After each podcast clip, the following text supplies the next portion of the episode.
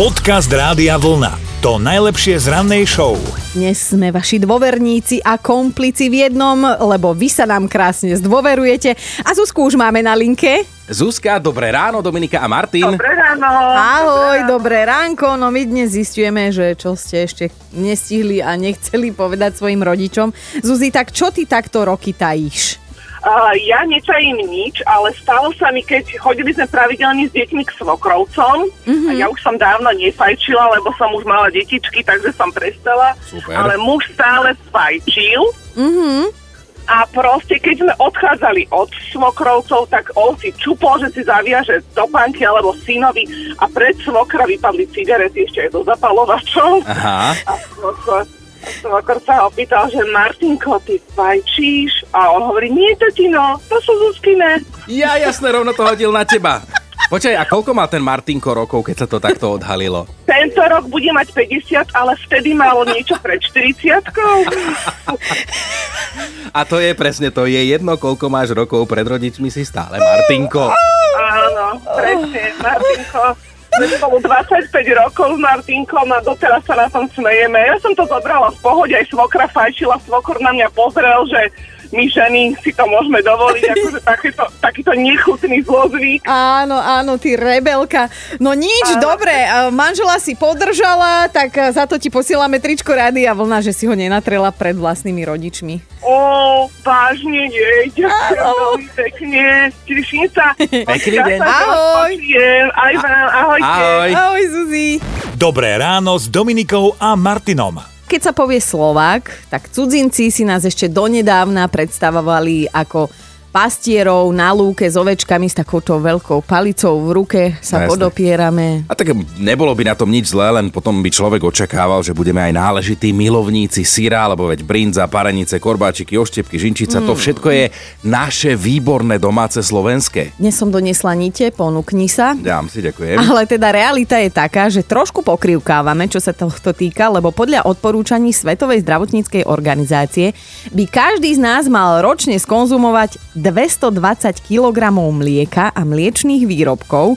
No a skutočnosť je taká, že na Slovensku padá iba 173 kg mliečných výrobkov na hlavu. Ale zdá sa, že naši mliekari nemusia byť smutní. Najnovšia štatistika ukazuje, že mlieko a výrobky z neho nám chutia nám stále viac a že tá krivka ide zase hore. Za 10 rokov spotreba Slovákov narastla o 20 kg na osobu ročne a najvýraznejšie sa nám vraj selinky zbiehajú za kyslým mliekom a maslom. Pán Bača. Tak teda poďme v ústretí ďalšie 10-ročníci, zvyšovať priemer samozrejme a plniť plány na 120%. Hej, aká som nadšená. Dnes si pokojne k raňajkám dajte povinne pohár mlieka, že na zdravíčko. A ja len chcem podotknúť, že ja som uplynulé 4,5 roka zvyšovala túto produkciu, 2 som oddojčila. Podcast Rádia Vlna. To najlepšie z rannej show. Asi sa zhodneme, že švédske mesto Göteborg je nám všetkým sympatické, lebo veď aj naši hokejisti tam vyhrali zlato na majstrovstvách sveta. Ale teraz sme zistili, že tam majú ešte aj starostku, ktorá je úplne simpoška. No teda bývalú starostku, aby sme boli úplne presní, Anne Sophie Hermansová, takto som si ju ja pani familiárne nazvala. Ona teda riadila toto mesto ešte v roku 2018, teraz má 56 rokov. A prosím pekne, vozí sa na smetiarskom aute. A toto je to sympatické, že keď ju v posledných voľbách už občania nezvolili, tak namiesto toho, aby po politickej kariére zamierila a bola uprataná na nejaké teplé miestečko, tak ona zostala normálne, aby tam nebola zašitá až do dôchodku, tak začala pracovať ako smetiarka. Úplne jej vyhovuje, že má fixnú pracovnú dobu, voľné víkendy, žiadne neodkladné stretnutia, žiadne telefonáty a hlavne je prospešná pre spoločnosť. Kolegovia v novej práci ju milujú, zbožňujú, fotia sa s ňou a teda Anne Sophie je často vídaná aj v uliciach Göteborgu, ako sa počas svojej pracovnej zmeny, hej, zo smetiarského auta normálne baví, rozpráva, chichoce s ľuďmi na ulici. Tak sa teraz stala veľkou inšpiráciou pre ľudí, ktorí obetovali svoj život kariére a nevedeli si predstaviť, že by mali urobiť takúto radikálnu zmenu profesie. Inak kolega navrhujem, že keď raz, a teda možno ty už aj čoskoro, lebo však už nie si najmladší, tak vieme, kam poslať životopisy, nie? Dobré ráno s Dominikou a Martinom.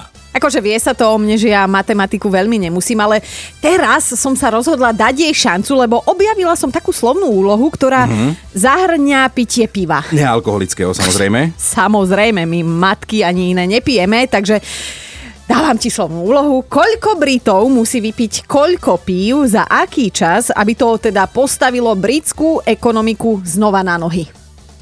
Uha, tak to si mňa matematikára teraz zaskočila, netuším. No, je jasné, že piť musí celá Británia, celé leto. A za to leto musí každý jeden stiahnuť 124 pív. Nealkoholický. Samozrejme, však to bez debaty. Ale počúvaj tie čísla. Britský gastrosektor hlási kvôli lockdownu straty viac ako 26,5 miliardy libier, čo je teda v prepočte vyše 6,5 miliardy čapovaných pív. A dospelákov je v Británii 52 miliónov, čiže za predpokladu, že všetci budú zdraví a presedeli by celé leto na terasách, mali by veľké zadky, ale každý jeden by musel zvládnuť za tú dobu tých skromných 124 čapovaných na hlavu. Ale tebe ide tá matika nealkoholických, samozrejme. Ale tak ak ste už niekedy stretli anglických turistov niekde na dovolenke alebo tu v meste, tak asi uznáte, že pre nich to nebude nadľudský výkon. Oni aj fontány piva dávajú. Podcast Rádia Vlna. To najlepšie z rannej show. Hlásia sa vaši dôverníci Dominika a Martin a Peťo sa nám ide vyspovedať. Peťo, ahoj. Dobré ráno. Dobré ráno ti želáme a my dnes vyzvedáme, že s čím ste sa komu nepriznali doteraz, alebo priznali až po rokoch. Ty máš tiež jeden taký krásny príbeh, tak opíš, čo sa stalo.